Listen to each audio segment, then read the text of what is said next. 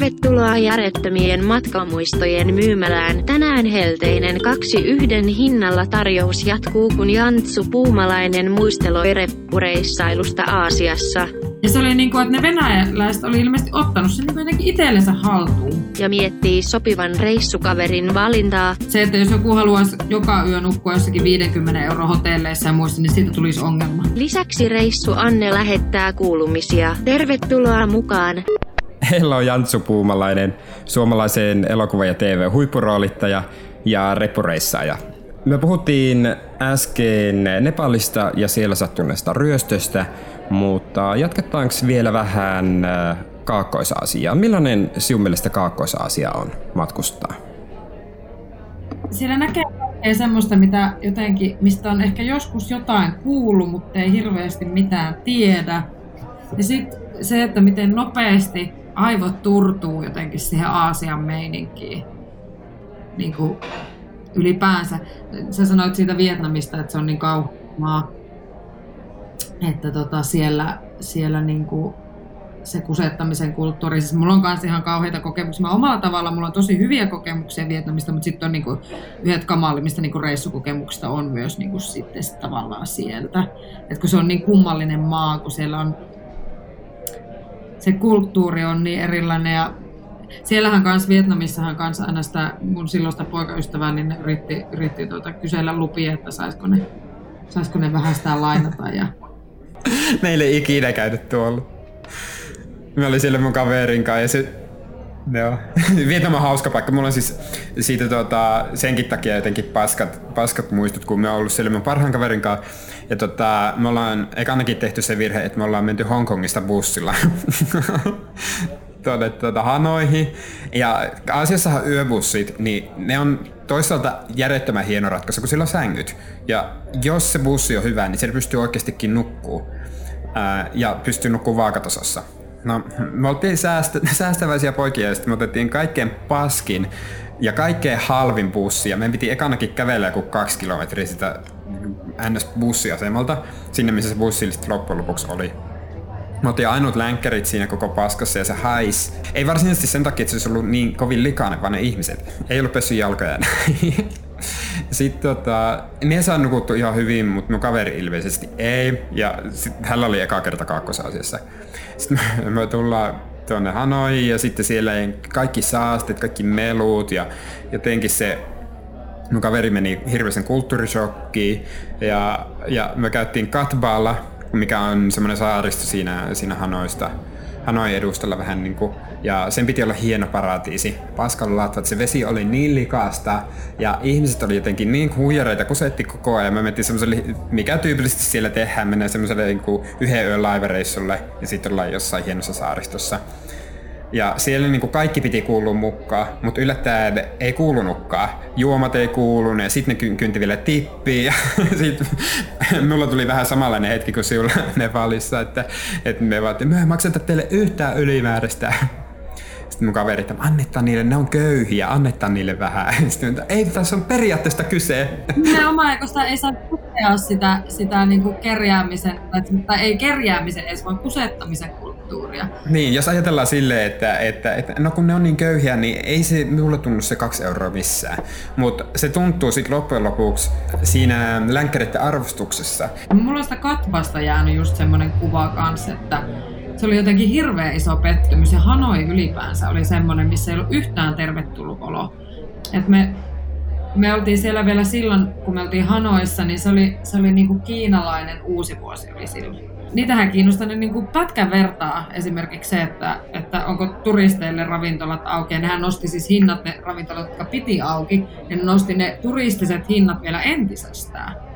Niin kuin, että siellä sai maksaa jostain perusnuudeliannoksesta tai Panmi Patonkin oli yhtäkkiä, että sillä oli niinku ihan hirveä hinta. Ja mä muistan, että Hanoin niinku matka alkoi jotenkin vielä silleen, että me yritettiin siellä hotellissakin niinku kusettaa heti al- alussa. Mulla oli silloin ekalta kerralta niinku ihan hyviä kokemuksia, kun oli ollut tuolla Keski-Vietnamissa Dalatissa. Semmoisessa homestayissa, semmoisen perheen luona, jolla oli oma maatila ja mistä niinku jotenkin, tiedätkö, oli ihanaa olla ja niiden paikallisten ihmisten kanssa jutella ja olla ja niiden muiden reppureissaajien kanssa asua siellä idyllisessä ympäristössä ja näin, mutta sitten sit niinku, sitten esimerkiksi Vietnamin Muine, yksi näistä rantakohteista, niin se on mun elämäni hirveämpiä matkustuskokemuksia. Siis se, se oli aivan järkyttävä. Se, se oli siis ensinnäkin, se oli varmaan vähän niin kuin venäläisten Gran Canaria tai joku tommonen Fuengirola, kun se oli vaan ihan täynnä venäläisiä ravintoloita. Sitten vietnamilaiset puhuu niissä ravintoloissa venäjä, siellä oli porssikeittoa listoilla, kaikki menuut venäjäksi, kaikki ja se oli niin kuin, että ne venäläiset oli ilmeisesti ottanut sen niin jotenkin itsellensä haltuun. Mä en tiedä, satuttiinko me vaan johonkin semmoiseen kohtaan sitä, sitä niin kuin rantaa vai miten, mutta siis hirveetä. Se oli ihan hirveän näköinen, kun se, se oli vaan roskia joka puolella dumpattu kaikkea niin kuin paskavaippoja ja muita vaan semmoisiksi niin roskavuoriksi sinne ympäriinsä. Ja siellä oli sitten silleen, että kun me lähdettiin tekemään jotakin kävelyreissua, tai semmoista niinku ihan itekseen kävelemään sinne, etsimään jotakin vesiputosta, niin siellä tuli just se, että niinku lapset tulee ottaa sua tehty kädestä kiinni. Ja vaikka sä sanoisit, kuinka monta kertaa, ei kiitos, ei kiitos, mäkin sanoin, mä tiesin, mä olin sen verran siinä kohtaa jostain lukenut, niin kuin, että mä tiesin, että ne yrittää tehdä sitä. Mä sanoin, että et, et, et mä en aio maksaa sulle mitään. Että mä en, et en, en aio maksaa, että ei kiitos, etsin itse ja näin. Ja ne ei, niinku, hy, ne ei niinku suostu ottamaan sitä vastaan, vaan ne alkaa niinku aukomaan päätä. Mua niinku se ärsyttää, koska mä mielelläni maksaisin ja mä mielelläni jätän tippiä, kun palvelu on hyvä ja kun sen on itse pyytänyt. Kyllä, ja sitten mutta tuossa on just se, että, että lapsen kohdalla pitää muistaa myös se, että, että mitä eräs huippusuosittu elokuva muun muassa Intian slummeista, niin, niin hyvin niin kuin mielestä valottaa sitä, että, että no lapset ei kuitenkaan ne ei saa sitä rahaa itselleen, vaan se todennäköisesti menee vanhemmille tai jos ei heille, niin järjestäytyneelle rikollisuudelle. Niin tämän takia koskaan ei saa antaa lapsille yhtään mitään. Ja myös se, että, että jos lapset myy jotakin, niin sekin on siinä mielessä vähän, vähän riskialtista, koska tuommoiset lapset pitäisi olla koulussa, ei kaduilla kerjäämässä tai tekemässä töitä. Nimenomaan, ja se ruokkii myös sitä nimenomaan, että miten turisteja kohdellaan noissa maissa. Että Vietnami on hyvä esimerkki siitä, siellä on, siellä on niin kuin porukka tottunut tai niin kuin a, alistunut sille kusetukselle ja kämmäykselle ja niin kuin, että on heitelty niille lapsille, söpöille lapsille rahaa ja se, sehän tavallaan siitähän se tulee, että sitten sen näkee kuitenkin jossain Taimaassakin on paljon sellaisia kohteita, missä sä pystyt matkustamaan ihan silleen, että vaikka sielläkin on totta kai tätä ihan samaa, mutta että sielläkin mä en vaan Vietnamista ole löytänyt sellaisia paikkoja, niin vaikka Taimaasta, missä pystyy olemaan sille aika rauhakseen ja ei, ei, ei ole koko ajan sellainen olo, että joku yrittää kusettaa sua, vaan niin kuin se, että siellä kuitenkin jollakin tavalla ehkä vielä arvostetaan enemmän, mutta mä en tiedä mikä siinä vietnamilaisessa kulttuurissa sitten muuten on, että, että musta tuntuu vaan aina, tai kaksi kertaa kun mä oon siellä ollut, että ne ei vaan voi sietää ylipäätänsä niin kuin, länkkäreitä tai ne ei voi sietää turisteja, mutta tokihan heidän niin kuin, sotahistoriakin voi jollakin lailla siihen vaikuttaa. Mutta, tota... Niin, kun me mennä siis tämän, tämän, tämän kysyä, että oletko ollut pohjoisessa vai etelässä? Sekä että kun minusta tuntuu, että koska tämä jako silloin, kun Vietnamin sota on ollut, niin se vaikuttaa vieläkin, koska ää, minulla oli ihan hirvet kokemukset pohjoisesta, ja mielestäni siellä ne ihmiset oli ihan persereikiä. Kun meni etelään, niin se oli täysin toinen, että me olin Naatrangissa, joka on kansan rantakohe, ja se oli minusta yllättävän kiva itse asiassa, että No se kohde itsessään oli ihan kiva. Mitä sattui siellä oli ihan persistä, että mä olin tämän kaverin kanssa reissannut siihen mennessä muistaakseni ehkä jo kaksi tai kolme viikkoa. Mutta se oli hauska, kun me saavuttiin Natrangiin, niin me oltiin kävelemässä meidän majoitukseen, niin se mun kaveri tota, purki kaiken hänen stressin, minkä se oli padonnut viimeisen pari viikkoa, niin purki sen minuun. Se vaan sanoi, että sä oli, että mä en tiedä, että pystytäänkö me enää matkustaa yhdessä, että me tarvii nyt vähän taukoa. Ja sitten me muistan sen, kun me sen rannalla aallot lyö ja ihan tietysti semmoinen lämmin meriilma hivelee ja ei ole liian kuuma, ei ole liian koston, täydellinen keli ja kuka ei tule myymään mitään. Kaikki niin se paskus, mitä meillä oli ollut siellä pohjoisessa, on poissa. Siinä mielessä, että okei, sielläkin oli niitä roskakasoja, me muistan, että vaippa oli, oli siellä jossain rannalla lillu. Se hostelli, mihin me meniin, niin siellä oli kuuden hengen dormi ja siellä oli joku skottilainen mies. Makas sängyssä, sitten me terve, miten mennessä. Ei kovin hyvin, että hänen kaverit jätti hänet ja hänellä on malaria. sitten me vaatiin joo, no mulla ei kovin hyviä, että mun kaveri jätti, mutta en tiedä, että näinkö me häntä enää koskaan, koska hän oli niin vihane. Mutta mulla ei onneksi ole malaria. Sitten se vai, joo, että kyllähänkin niinku pärjää, että, että tota, onneksi täällä on sen ihan hyvät sängyt eikä bedbugeja. Kun meni Ho Chi Minh, niin myöhemmin me meni junalla, joka oli virhe, koska tuota, se juna kesti ikuisuuden. Ja se oli ihan se on ka- kauhean juna, mitä me olen Aasista nähnyt. Ja se ei ollut Ei. Kaikki puhuu aina junista, että ne on niin mahtavia kokemuksia, mutta onko sekin sitten... Me veikkaan, että se saattoi olla se, että me, me otin kaikkein halvimman lipun ja halvimman junaan joka tarkoitti sitä, että se kesti jonkun 6-7 tuntia, vaikka se oli vain jotain parista kilometriä muistaakseni. Ja se oli ihan hirveä. Ja sitten se oli hauska, kun me saavu Ho Chi Minhin aivan yksin. Me, me tuun juna-asemalta ulos ja sitten kaikki taksit on ihan ylihintaisia, kun me käytän Lonely Planetia aika paljon Aasiassa varsinkin. Se Joo. kertoo, että tämä on se maksu, minkä, minkä suurin piirtein pitäisi olettaa maksavan. Meillä oli melkein uusi Lonely Planet, se oli joku kaksi vuotta vanha. Ja sitten me menen siihen ja kaikki pyytää puolet kalliimpaa, kalliimpaa hintaa kuin mitä Lonely Planetissa oli mainittu. Sitten me vaan nauroitte jo, että ei kiitos. Ja sitten me ajattelin, no neljä kilometriä vaan majoitukset, me kävelen. Sitten kaikki vaan nauraa sille tuota, juna-asemalla, että no etkä varmastikaan kävele, että hullu, sehän kuolet. Sitten että nää, ei se voi nyt niin paha mm. olla, että sehän on vaan tuommoinen, me kävelen tien viertä pitkin, että ei se ole niin paha. Sitten me kävelen joku parista metriä, me tuu sen tien varten, mitä varten, minkä vieressä me piti kävellä, niin se on semmoinen miljoonakaistainen perus aasialainen moottoritie, missä kaikki menee ihan mihin sattuu suuttaa. Ja älyttömästi mopoja ja kaikkea. Me on siinä niin kulmassa ja siinä on pieni kauppa. Me vaan seiso siinä ja mietin, että hittoa, mitähän mie teen? Että kai se on vaan pakko lähteä kävelemään. Sitten kaupasta tulee nainen, sitten että mitä sinä täällä, että mitä sinä teet, että tuu hänen kauppaan, että hän myy sulle jotain. Että ota vaikka nyt on kuumea kosteita, että hän myy sulle juoman tai hedelmän jakset. Sitten että no emme, että, että me on menossa tuonne minun, minun majataloon, että, että me ajattelin kävellä. Sitten herrana isä, mutta sehän kuolee, että et se voi sitä tehdä. Sitten hän soittaa sulle taksi, hän soittaa sulle taksi. Sitten mä sanoin, ei, ne kaikki huijaa, että ne kaikki pyytää liian isoa summaa, että emme voi. Me haluamme maksaa, sitten me enempää kävele. Joo. Sitten se vaan, ei, ei, ei, ei, ei, hän soittaa nyt hänen pojalleen ja e, mä näet hänen kyyssä. Sitten kohta tulee sellainen nuori poika mopolle, että niin, että, että se tarvitset kyyvi. Tässä on sulla kypärät ja hyppää kyytti. Mä oon semmoisen 60 litrasen rinkan kaa mopoon kyyssä luulen, että nyt me kuole ihan varvella. Sitten me päästiin siihen paikkaan, mihin oli ja, sitten, ja se oli jotenkin semmoinen, että, että me mietittiin, että hitto, että tää on jotenkin tosi yllättävää Vietnamista, että, että täällä siltikin on ilmeisesti kivoja ihmisiä. Etelästä on itsellenikin to, niinku ihan hyviä kokemuksia, just että se yksi semmoinen homestay-perhe, kenen luona asuu, niin ne oli kyllä tosi avuliaita ja aina, aina sai kyydin sinne minne tarvii ja ei, ei hirveästi tarvinnut mistään maksaa, vaikka yritti, yrittikin itse korvata näin. Kyllä. Ja jotenkin minusta tuntuu, että, että se pohjoisen vihamielisyys vaikutti varmaan meihinkin sille, että tuli just riita. Ja sitten kun pääsi etelään, niin sitten jotenkin se pyyhki tosi paljon pois sitä pahaa Ja sitten kun huomasi, että ihmiset voikin olla sitten hyviä niin kuin jonkun toisen kanssa reissaamisessa, niin noihan ne on ne tilanteet, mitkä aiheuttaa sitten niitä konflikteja. Et kun on koko ajan semmoinen stressi päällä ja joku yrittää kusettaa ja tulee monesti erimielistä semmoistakin asioista, missä muuten puhaltaisi yhteen hiileen, niin vaan siitä, että kun se on niin se on aika raskasta se reppureissaaminen sitten kuitenkin. Se on henkisesti tosi raskasta. Se antaa paljon, mutta se myös ottaa sille aika paljon. Että mäkin on niinku monesti, että sitä niinku jopa miettiä, että ketkä on sellaisia ihmisiä, kenen kanssa uskaltaisi nykyään lähteä reppureissa, tiedätkö? Että seuraansa kyllä valitsee niin tarkkaan. Että kun mullakin on monesti, kun mä niinku laitan johonkin johonkin vaikka Instagramiin, että no niin, että lähden taas reissuun, niin sitten saattaa joku, tiedätkö, laittaa silleen viesti, että hei, että mä huomasin, että sä oot lähdössä reissuun, että mitä jos mä lähtisin sun mukaan, niin sitten monesti tulee semmoinen, että käy niinku semmoisen nopean skannauksen mielessä läpi, ja sitten tajuaa, että ei vitsi, ton ihmisen kanssa mä en voisi, koska mä tiedän, että meillä tulisi riita heti, kun tulisi joku tommonen yksi tilanne.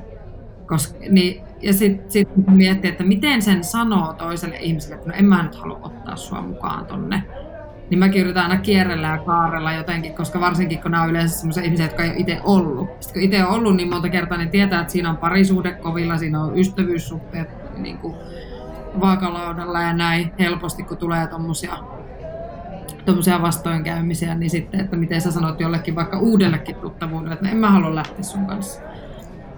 Mut Kyllä. Ja tuommoista jännä, että kun ihmiset ajattelee jotenkin, mielestäni se on tosi iso harhaluulla, että joo, että sehän on kuin mennä vaan. Eihän se ole kuin mennä vaan. Se ei ole todellakaan, koska just miettii sitäkin, sitä Nepalin tilannetta, mikä teillä oli. Että siinä, jos toinen panikoituu aivan täysin tai jotenkin rupeaa liian aggressiiviseksi. Tai jotenkin se, että miten itse käsittelee tuommoisia tilanteita päässä. Niin koska siitä voi saattaa sulkeutua ihan täysin. Ja jotenkin semmoinen joustavuus saattaa puuttua, vaikka ihmiset saattaa ajatella, että he on joustavia ja he ovat helposti mukautuvaisia. Mutta sitten kun on erikoistilanteessa ja just sekin paine siitä, että et, et, et, et jos tuntee olossa koko ajan uhatuksi, niin stressitasot nousee tosi helposti, tosi nopeasti. Ja sit saattaa ruveta syyttää myös sitä matkakaveria siitä, että, että, että, että minkä vitun takia me tännekin, mm. tai minkä ihmen takia me tännekin Kyllä. tultiin. Joo, ja se varmasti, kun semmoista ihmiset, jotka ei ole kokenut sitä, että vaikka sanoista on hyvä stressisietokyky, se on mun mielestä aina paskin mahdollinen, niin kuin, että ihminen sanoo itse, että mulla on tosi hyvä stressisietokyky. Joo, sulla voi olla ehkä arjen, mutta sitten kun joutuu tuommoiseen tilanteeseen, niin se ihminen, joka on sanonut, että hänellä on hyvä stressisietokyky, niin voi käyttäytyä, voi mennä ihan palasiksi siitä. Ja voi olla, että ei pysty yhtään elämään tuommoista tilannetta, mutta kun sitäkään ei tiedä, ja tota, senkin takia itse aina niin kuin miettii sille, että onko se uhka vai mahdollisuus joku tietyn ihmisen kanssa lähteä reissuun. Että, ja mä oon mm. aika... Mitä sinä mietit siinä? M- mitä sinä määrität sen, että kenenkaan on hyvä lähteä reissuun? No, mä nyt on tietysti reissannut pääosin niin aika tiettyjen ihmisten kanssa tähän asti. Ja tota, nyt sitten taas kun on tämmöinen uudenlainen elämäntilanne, että, että kun se parisuhde meni, niin sitten se niin sanotusti se reissukaverikin siinä meni samalla, mikä on niin kuin mun mielestä myös ihan kiva mahdollisuus siinä, että nyt voi kerryttää semmoisia uudenlaisia reissukokemuksia, mutta siis se, että kyllä mä niin kuin mietin, mietin aina siinä kohtaa, kun joku kaveri vaikka ehdottaa. Mulla on myös ollut sitä, että mä oon ollut siellä reissun päällä, joku muu on ollut samaan aikaan reissussa ja me ollaan nähty. Ja mulla on jopa kerran yhden mun kaverin kohdalla käynyt niin, että mä en enää oikeastaan halunnut olla sen kanssa yhteyksissä sen jälkeen. Kun me nähtiin siellä niin, kesken reissun silleen, että me vietettiin viikko vai puolitoista jotenkin yhdessä, niin mä näin siitä ihmisestä niin paljon semmoisia puolia, mitä mä en tiennyt siitä, siinä olevan, että mulla meni niin kuin maku siihen tyyppiin. Niin mä jo, joskus niin kuin mietin sitä, että okei, mä nyt niin kuin periaatteessa tiettyjen ihmisten kanssa uskallan, tai sitten jos huomaa, huomaa jotenkin, tai ylipäätään, jos on jonkun kanssa kokenut jonkun semmoisen vähän erikoisemman kokemuksen. Esimerkiksi niin kuin, tuommoiset työreissutkin on aina vähän arjesta poikkeavia, poikkeavia tietyllä tavalla. Että jos on huomannut, että jonkun kanssa on vaikka semmoista ympäristössä mennyt aika kivasti, niin sitten tuota, voi ajatella, että ehkä tuommoisen kanssa voisi kokeilla sitä, mutta kyllä mä aina haluan jättää sen optio auki, että jos siellä just menee hermot sitten, niin siinä pitää molempien pystyä sitten huolehtimaan itsestään, jos pitää ottaa vaikka vähän happea. Että mä en pysty ainakaan ottamaan ketään semmoista ihmistä, joka on jotenkin hirveä liian, niin kuin, tiedätkö, sillä lailla vaikka ekstrovertti, että vaatii koko ajan toisen ihmisen läsnäoloa tai vaatii sitä, että mun pitäisi jotenkin pitää sitä toisesta ihmistä huolta. Että, ja mä en hirveän helposti olisi lähdössä esimerkiksi kenenkään semmoisen ihmisen kanssa, jolla ei ole minkäänlaista reissukokemusta. Koska tota, mä oon ollut, mä oon ollut mun siskojen kanssa viime keväänä Aasia, tai Taimaassa, joilla ei ollut, jotka ei ole käynyt niin kuin Oulussa asuvat, ei ole käynyt Haaparantaa ja Tallinnaa pitemmällä tuo. Ja sitten me lähdettiin taikkuihin. Ja mä voin sanoa, että se ei todellakaan ollut helppoa. Mutta mutta tota, se nyt olisi tietysti erilaista siskojen kanssa, on ehkä eri, kun on tuntenut koko elämänsä ja näin. Itse me on kehittänyt sellaisen mallin, että, että, että me katson pääasiassa kahta asiaa, jotka on periaatteessa kommunikointikyky ja sitten eh, just semmoinen niin kuin anteeksantavuus. Siinä mielessä, että just mitä me opin tuosta, eh, tuosta meidän riitatilanteesta oli se, että sitten kun me nähtiin eh, siellä Ho Chi Minhin lentokentällä myöhemmin, me en siis perunut kaikkia suunnitelmia. Me näen tämän ihmisen uudessa valossa. Ja siinä mielessä niin se kommunikointikyky meillä ei ollut ollut kovin kummonen alussa. Et me, me vaan mentiin sillä ajatuksella, että jes, että on siistiä matkustaa yhdessä. Mutta sitten loppujen lopuksi me ei selvitetty tarkemmin sitä, että miten me halutaan matkustaa. Sitten varmaan yksi on myös se ihmisen rahan käyttö tietyllä tavalla, just kun on luksusreppureissa ja sitten on vähän semmoisia keskitie. Ja sitten on niitä niinku ihan budjettityyppejä niin se on yksi asia, missä tulee helpoiten. Rahastahan tulee riitaa tosi helposti ja nopeasti.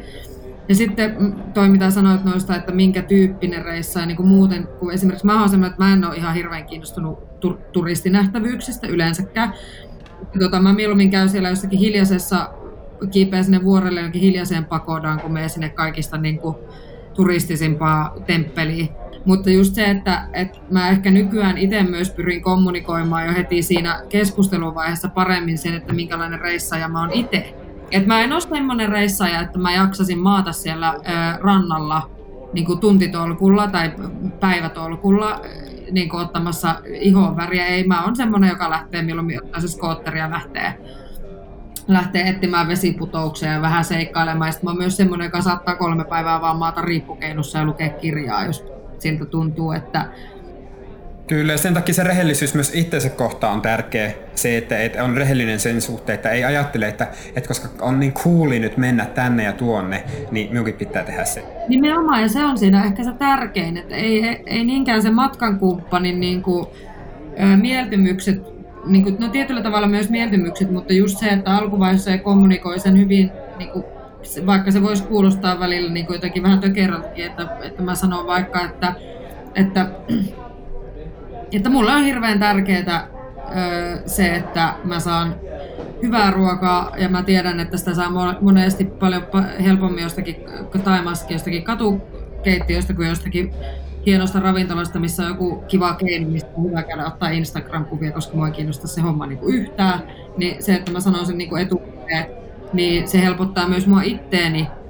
Ja, ja sitten tavallaan noiden sittojenkin kohdalla, niin kyllä mä olin tehnyt tietyt asiat niille selväksi siitä, että, että minkälainen reissaaja mä oon. Ja sitten mä niin kuin, pystyin niin kuin heillekin tavallaan sanomaan sen, että tämmöisessä asiassa mä voin tulla vastaan ja tarjota teille niin kuin sen, että jos te haluatte jonkun tommosen ja tommosen kokemuksen, että vaikka se ei mua niin kiinnosta, niin mä voin sen tehdä siinäkin just on se, että et, et, et, et jos ei pysty mukautumaan, niin sit pitää matkustaa yksin. Mutta jos pystyy mukautumaan, niin sit se on myös parhaimmillaan aivan mahtava reissu. Niin on, niinpä, ni, nimenomaan. Se, että jos joku haluaisi joka yö nukkua jossakin 50 euro hotelleissa ja muissa, niin se kyllä siitä tulisi ongelma. Ja kun miettii, että 50, 50 eurollakin saattaa Taimassa helposti pärjätä kolme päivää. Niin, niin pärjää. Niin. Et mä oon varmaan itse niinku nykyään, että silloin niinku se lähti semmoista kengännauhobudjetista, mutta mä oon varmaan niinku nykyään vähän tullut siitä sillä lailla ylöspäin, että mä en ota sitä just niinku räkäsintä bungalovia, vaan mä otan sen, esimerkiksi jos on löytynyt joku hyvä, niin mä otan sen 15 euron bungalovin, mieluummin ehkä kuin sen 7 euron bungalovin. Mutta en ota sitä 340 bungalovia, välttämättä, paitsi että mä kyllä teen... Niin, koska se ero ei ole niin iso. Ei se ero ole niin iso. Mutta siis kyllä mä välillä teen sitä, että sit kun on vaikka ollut jossain rantakohteessa pari viikkoa ja pääsee Bangkokkiin, niin mä saatan ottaa yhdeksi yöksi sen 50 hotellin vaan, että pääsee lämpimään suihkuun ja jotenkin saa sen luksuksen tunteen. Mutta tota... Mutta on perusrepreissellä, on perusrepreissellä, että kun sille elää normaalisti hyvin matalalla matalilla kuluilla, niin sit voi halvimmissa maissa siihen kannattakin välillä tuhlata, koska se kokemus itseessään voi olla tosi kiva. Mä oon ihan täysin sitä mieltä, että, että joku Bangkok ja Male, Malesiassa Kuala Lumpur on ollut semmoista, missä on joskus laittanut vähän enemmän rahaa siihen hotellihuoneeseen ihan vain kokemuksen takia. Niin sillä on saanut sen luksushotellikokemus, mitä ei muuten olisi elämässä varaa ollut. Tiedätkö? Kyllä, ja sitten se on, no, no, no, niin kuin, jos on pitkällä reissulla, vaikka kolme kuukauttakin, niin kyllä se on sitten loppujen lopuksi se, se, se, se tuommoiset kokemukset saattaa olla hyvinkin tärkeitä, koska se stressitaso saattaa olla niin, olla niin iso. Niin, saa nukkua pari yötäkin, vaikka jossain, niin kuin mäkin monesti teen, että Bangkokissa on yksikin semmoinen hotelli, mihin on palannut aina uudelleen ja uudelleen, vaan sen takia, että siellä on niin hyvät sängyt, ja siis se maksaa, se hotellihuone ehkä just 27-30 euroa per ja että se ei ole paljon, mutta se, että menisi sinne normiin tai menisi tai jos on kaksi ihmistä, että menisi sinne 20 euroa hotellihuoneeseen versus se, että maksaa nyt sitten pikkusen enemmän, 5 euroa per naama enemmän, saa nukkua niin hyvät yöunet hyvässä sängyssä, niin se voi oikeasti, että se kahden viikon stressi, että jos on ollut aivan hullulla seikkailulla vaikka ennen sitä, niin se laskee siinä kahdessa yössä, kun saa nukkua hyvin. Että tota, niin sitten on taas kiva matkustaa, että kyllä se on niin tosi tärkeää tärkeää noissa hetkissä, mutta, mutta joo, ehkä se tuommoisetkin asiat on hyvä niin aina sen ihmisen kanssa, kenen kanssa on ainakin ensimmäistä kertaa lähdössä reissuun niin jotenkin keskustella. Kyllä me ainakin niin kuin mun niin kuin, tuon, niin kuin ystäv, yhden ystävänkin kanssa, kenen kanssa ollaan reissattu, niin, niin kuin myös sillä lailla päivitellään sitä tavallaan kehittynyttä reissaus tai sille, että puhutaan, että okei, no mä huomaan, että mä en ehkä ole enää tämmöinen ja tämmöinen reissaaja. Tai sille, että se on ihana, jos on joku semmoinen ihminen, kenen kanssa voi niin kuin aina tavallaan upgradeata sitä, niin kuin, eikä se tarkoita, että upgradeata se vaikka rahallisesti, vaan silleen niin kuin, tavallaan kokemuksen kannalta, että, että mä en enää jaksa y- mennä yhteenkään saatana temppeliin vaikka jossain t- tietyssä maassa. Että mä oon nähnyt kymmenen, niin mä oon nähnyt kaikki. Tiedätkö silleen? Ne on kaikki ne samanlaiset. Ja tuommoista jotenkin myös tosi lohdullista ja ihanaa huomata ainakin, ainakin omalla kohdalla, niin me saa siitä tosi paljon energiaa, että me tajuatte, hitto, että, että me on matkustanut näin monessa paikassa me on nähnyt näin paljon, joten me ei tarvitse toista enää sitä samaa. Ja just tuo majoitusten kannalta, että me ei tarvitse enää, enää mennä niihin räkäisimpiin paikkoihin. Et se oli siistiä silloin aikoinaan, mutta että, että nyt minun matkailutapa on muuttunut. Esimerkiksi me itse nykyisin minua ei, me olin Marokossa nyt joulu- ja uuden aikaa, mulla ei enää, me, me ei enää turistikohteessa, minua ei kiinnosta se. Me tein silloin päätöksen, että tämä oli vihon viimeinen paikka. Että me haluan tulevaisuudessa, miten me haluan matkustaa enemmän luontoa. Me voisi helpostikin mennä niin kuin kahden kuukauden laskettelureissulle tai haikkausreissulle tai, tai sitten, että, että me pystyy helposti olla kuukauden joogaretriitissä. Tai jossain tämmöisessä, että, että se on paljon niin kuin, tavoitteellisempaa se matkustaminen, ettei, ettei vaan just se, katsoa tämän temppeleitä nähtävyyksiä, koska ne on nähty jo kaikki. Niin. Niin ja siis niin kuin esimerkiksi nyt tämä mun reissu, jos se olisi toteutunut, jos tämä maailma olisi mennyt sekaisin, ja mä olisin mennyt kolmeksi puoleksi viikoksi Taimaahan, niin se olisi ollut ihan silkkaa niin kuin rentoutumista. En mä olisi enää jaksanut niin että pystyy myös menemään niihin kohteisiin, missä on käynyt, käynyt aikaisemmin, että tietää, että okei, tonne ja tonne kun mä meen, ja tohon ja tohon hotelliin mä meen, niin mä tiedän, että mä saan niinku hyvän kokemuksen. Tai, tai se on hullu kiva, ja sitten ruoka, ja sitten se, että, mm. että, että, että, antaa periksi itselleen sille, että, että me on jo pakko suorittaa, vaan me voimme myös rentoutua me annan luvan itselleni nauttia. Mikä minun mielestä matkailussa on yksi, yksi tärkeimmistä asioista, kun ihmiset ajattelee monesti, että, että se uusia kokemuksia, uusia ihmisiä, uusia sitä, tätä, tuota. Mutta uudet kaikki rasittaa niin paljon. Että, että loppujen lopuksi ne uudet ei ole enää uusia sen takia, että ne on nähnyt miljoona kertaa, mutta se stressi on kahta kauheampi siihen, että pitää nähdä kuitenkin koko ajan. On, on paine, että vaikka itse haluaisi vaan maata ja syvä hyviä. No nimenomaan, nimenomaan, mutta sehän siinä onkin, että senhän on oppinut ainoastaan sillä, että on, on matkustanut paljon ja on kokeillut erilaisia tapoja. Tai en mä, kun mäkin joskus, kun mä niin kuin aina sanoin, että mä en ole esimerkiksi ikinä elässäni ollut pakettimatkalla. Mä en ole ollut, mä en ole niin kuin Espanjassakaan just, että ei ole koskaan ollut lomalla, että ollut vaan töissä. Niin mulla ei niin mitään kokemusta siitä, että otetaan joku kahden viikon tai viikon niin kuin hotellipakettimatka jostain. Mulla ei niin mitään kokemusta siitä. Ja mä aina välillä mietin, että olisikohan se kiva joskus ottaa, että jos löytäisi semmoisen jonkun, mutta sitten noin ne turistikohteet on itsellekin vähän semmoinen Noissa on eroja. Me oon itse ollut kerran pakettimatkalla uh, Bulgaria Sunny Beachillä, ja se oli vähän semmoinen niin osittain lemmenloma. Ja se oli kyllä ihan hauska, että jos, jos menee niin tuommoisessa tarkoituksessa, ei me siellä Sunny Beachillä sit loppujen lopuksi oltu kuin neljä yötä viikosta. Että sitten se toinen puolisko, kun me oltiin Sofiassa, me mentiin sinne omatoimireissulle. Mutta sille, että jos menee puhtaasti vaikka lemmenlomalle, niin silloin pakettiloma saattaa olla tosi kiva. Tai sitten jos menee semmoiseen kohteeseen, mistä pystyy helposti tekemään päivämatkoja esimerkiksi jonnekin lähettyville.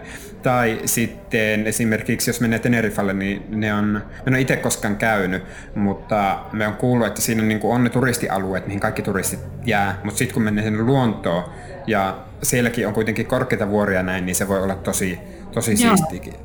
Kyllä. Mutta... Ja esimerkiksi viime, viime syksynä Espanjassa työreissulla, missä itsekin oli, niin tota, mä lähdin sitten tekemään jossain vaiheessa sen muutaman päivän reissu ja siellä vähän Espanjaan niin kuin vuorille tota, semmoiseen tota, luksu, luksustelttaan nukkumaan ja näin. Niin se oli kyllä ihan hauska kokemus. Toinen yö vaan tosiaan meni siihen, että tuli niin hirveä myrsky, että piti paeta autoon nukkumaan. Mutta, mutta tota, niin kuin tavallaan, että itselläkin on ehkä se, että jollain tavalla siis mä, mä tykkään suurkaupungeista. Mä oon aina tykännyt, suurkaupungissahan on parasta matkustaa siis yksin, koska se, että sä voit hu- hukkua sinne suurkaupungin sykkeeseen itsekseen ja ne asiat siinä järjestyksessä, kun haluaa, niin se on parasta.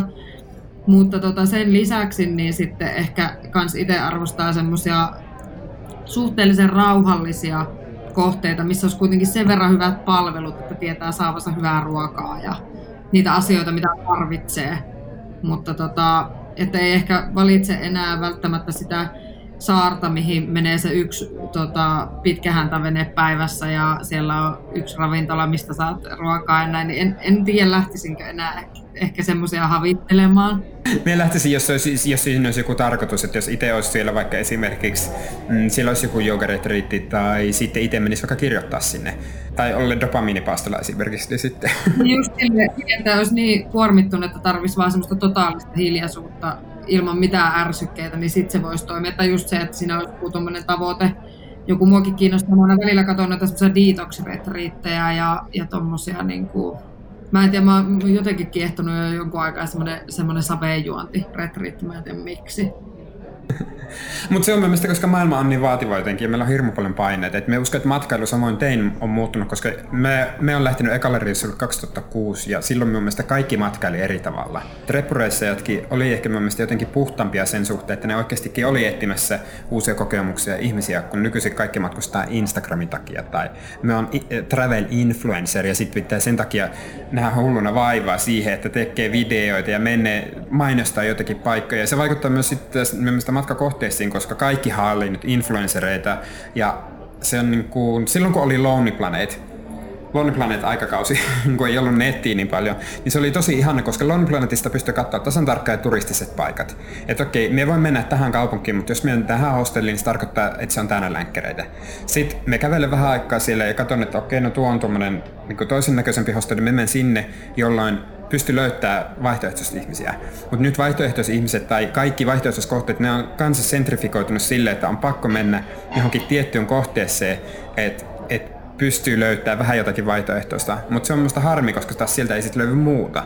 On, on. Mutta en mä tiedä, mulla taas on ehkä se, että mä oon nyt löytänyt semmoiset muutamat paikat, mistä mä tiedän, että, että mä löydän sieltä sen niin kuin rauhallisen jonkun niin kuin rannanmutkan, mihin voi mennä silleen, niin kuin, että se ei ole niin turistinen, mutta sitten kuitenkin, että siellä on olemassa se kylä, että jos haluaa vaikka lähteä käymään vähän jossain iltameiningeissä tai koska sitten on välillä ollut semmoisissa paikoissa, missä ei ole niinku vaan, että siellä ei tapahdu mitään. Ja varsinkin jos on yksin tai pienessä porukassa ja on semmoisessa paikassa, missä ei tapahdu mitään, ja kun on ollut joku kolme-neljä viikkoa, niin alkaa tulla semmoinen olo niin kuin täällä karanteenissakin, että ihan sama kuin pääsis, pääsis vaan ihan vaan johonkin, niin se tuntuisi hyvältä. Hei, kiitoksia Jantsu. Minä kysyn sinulta vielä nopeasti tähän loppuun, että tota, mikä on sinun uh, Ultimate Paskin kohe, missä sinä olet koskaan käynyt? Minulla se on Vietnam. Tota, Malesia. Mä en voi sietää sitä. Mä oon käynyt siellä kaksi kertaa. Mä oon käynyt kaupunkikohteissa ja rantakohteissa. Oi, me rakastan. Me rakastan Malesia yli kaiken. Öö, mä en tiedä. Mä, mä en ole nauttinut siellä oikein mistään kokemuksista. Mä en tykkään. Ja sit siellä on siis paskin ruoka, mitä mä oon ikinä syönyt missään. No se on kyllä totta, että ruoka ei ole kovin kummosta, mutta tuota, minä kyllä tykkäsin siitä. Mikä se on, mikä se on paras? Kyllä se varmaan on se Taimaa sitten kuitenkin. Minun paras kohe on ehdottomasti Iran. No siis mun täytyy sanoa, että mä vastaan tähän siis tähän, että paras, niin sen takia vaan sen Taimaan, että mä en ole Nepalissa käynyt kuin kerran. Ja se oli tuommoinen kummallinen aika, mutta mä rakastin paljon ja sinne mä kaipaan lähestulkoon yhtä paljon kuin Taimaahan aina. Siis Nepaliin. Mä oon nytkin miettinyt sitä viime aikoina tosi paljon. Että mä kaipaan sinne niinku ihan älyttömästi. Ja sinne on pakko niinku tehdä uusi reissu mahdollisimman pian. Eli varmaan viiden vuoden päästä, kun tämä tilanne rauhoittuu. se olisi ollut minun seuraava kysymys, että jos pystyisit lähteä nyt johonkin, niin mihin menisit? No tota, se voisi olla Nepal, tai sitten mä ottaisin semmoisen matkapakuun ja lähtisin tonne jonnekin Lofoteille tai jonnekin. Ai Lofotit olisi kyllä siisti. Me itse lähtisin nyt tällä hetkellä Meksikoon. Me ollaan tota, espanjan kielen opiskelu menossa, niin, niin tota, me lähtisin sinne Karibian rannoille. Sekin kyllä. No kyllä mä voisin tuohon li- omaan listaan lisätä vielä sit sen, että kyllä mä haluaisin niinku käydä Jenkeissä. Siis en ole koskaan käynyt. Niin se ylipäänsä niinku kiinnostaisi tämän, niin kuin tämmöisenäkin aikana jopa, en mä tiedä miksi, mielenkiintoista. Se on aika hurja, hurja olosta median puolelta, mitä siellä tapahtuu. On se käymisen arvoinen kohan, kun miettii sitä, että sitten näkee, että minkälaista. Se on vähän niin kuin Aasia, Aasia on semmoinen, että on kuullut paljon, että, että on, onko se just tämmöistä, kun se on. Niin jenkit on ihan täysin sama. Se on kai, että me on kuullut, että täällä on tämmöistä. Me on kuullut, että täällä on neljän litran kokiksen saa mäkkäristä. Ja me on kuullut, että täällä on täällä, tällainen ja tuollainen. Että onko se totta? Että se on, on kyllä aika tajavainen paikka kyllä. Mutta hei, minä kiitän sinua oikein paljon tästä. Ja mukavaa koronakaranteeni jatkoa. Toivottavasti tämä loppuisi kohti ja me päästään reissuun. Toivotaan, toivotaan, että päästään, mutta se voi olla, että se menee kyllä jonnekin ensi vuoden puolelle vähintään. Mie veikkaankaan. Mm. Kiitos. Kiitos. Oli vielä aika tuore parisuhde. Joitakin kuukauksia oltiin seurusteltu molemmat kokeneita matkaajia ja ajateltiin, että jos yhdessä lomamatkalle – Kumpikaan ei pakettilomista perustanut, joten oma toimimatkalle tietty. Lomakin oli molemmilla pitkään, joten väljällä aikataululla mentiin. Mikä voisikaan mennä vikaan? Ja ei kun koneeseen, Itävalta. Satoi kaatamalla. Junalla Sloveniaan. Satoi edelleen kaatamalla. Triklavin kansallispuistoon rinkat selässä. Ää, mikä siinä, kun aurinko paistoi? Kunnes päästiin Armani varaamalle kahden tähden leirintäalueelle ja alkoi teltan pystytys ja kaatosade. Aamulla herätys kello kuusi, likomärästä teltasta. Ei aamukahvia, mutta paljon ravitsevia proteiinipatukoita ja pähkinöitä. Ja matkaa 2300 metrin korkeuteen saattoi alkaa. Selvisin hammasta pureen pohjalaisella sisulla ja elämäni ärräpäiden saattelemana. Pohkeet olivat tulessa seuraavat kolme päivää, mutta matkan huipennukset olivat vielä edessä. Välirauhan vallitessa jatkoimme bussilla seuraavaan kohteeseen, Kirkinsaarelle Kroatiassa. Majoitusvarausta ei ollut, suhtauduin hieman skeptisesti. Olihan kyseessä elokuu ja Etelä-Euroopan kivain lomasesonki. Bussikin olisi perillä vasta ilta kahdeksalta. Perille päästyä ehdimme paikalliseen matkailutoimistoon viisi minuuttia ennen sulkemisaikaa. Kaikki saarehotellit buukattu täyteen. Mutta viiden kilometrin päässä olisi leirintäalueella ehkä tilaa. Sinne siis pilkkopimeällä. Perillä odotti valtavan kokoinen leirintäaluekompleksi ahdettuna vieriviereen telttoja, asuntovaunuja ja monen sortin trailereita – Loputtomalta tuntuneen etsinnän päätteeksi löytyi vapaa pieni pläntti, johon saimme pykättyä piskuisen telttamme. Aamulla selvisi syy, miksi pläntti oli vapaana.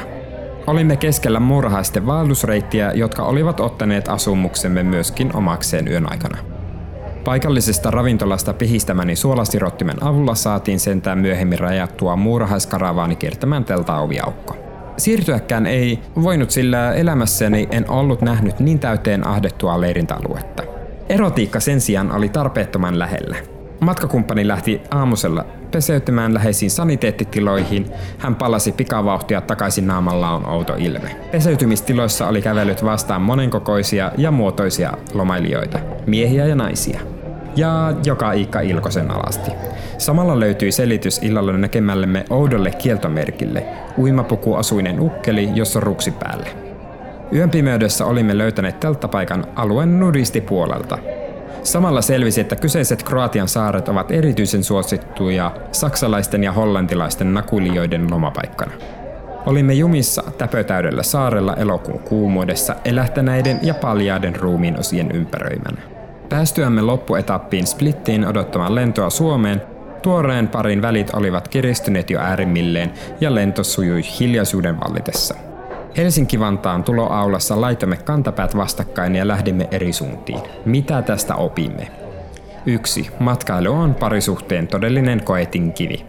2. Perehtys suunnitellun matkakohteen erityispiirteisiin etukäteen. 3. Varaa vähintään ekan yön majoitusajoissa. 4. Varmistus siitä, että joka aamu on saatavilla vahvaa kahvia. Ja 5. Älä ikinä lomaile elokuussa Etelä-Euroopassa, ellei pidä ihmismassoista. Kiitos kun olit mukana muisteloimassa. Ensi kerralla pääsemme matkalle Venäjän halkikuun Fennomads autoporukka muisteloi reissua Siperiassa. Tervetuloa mukaan!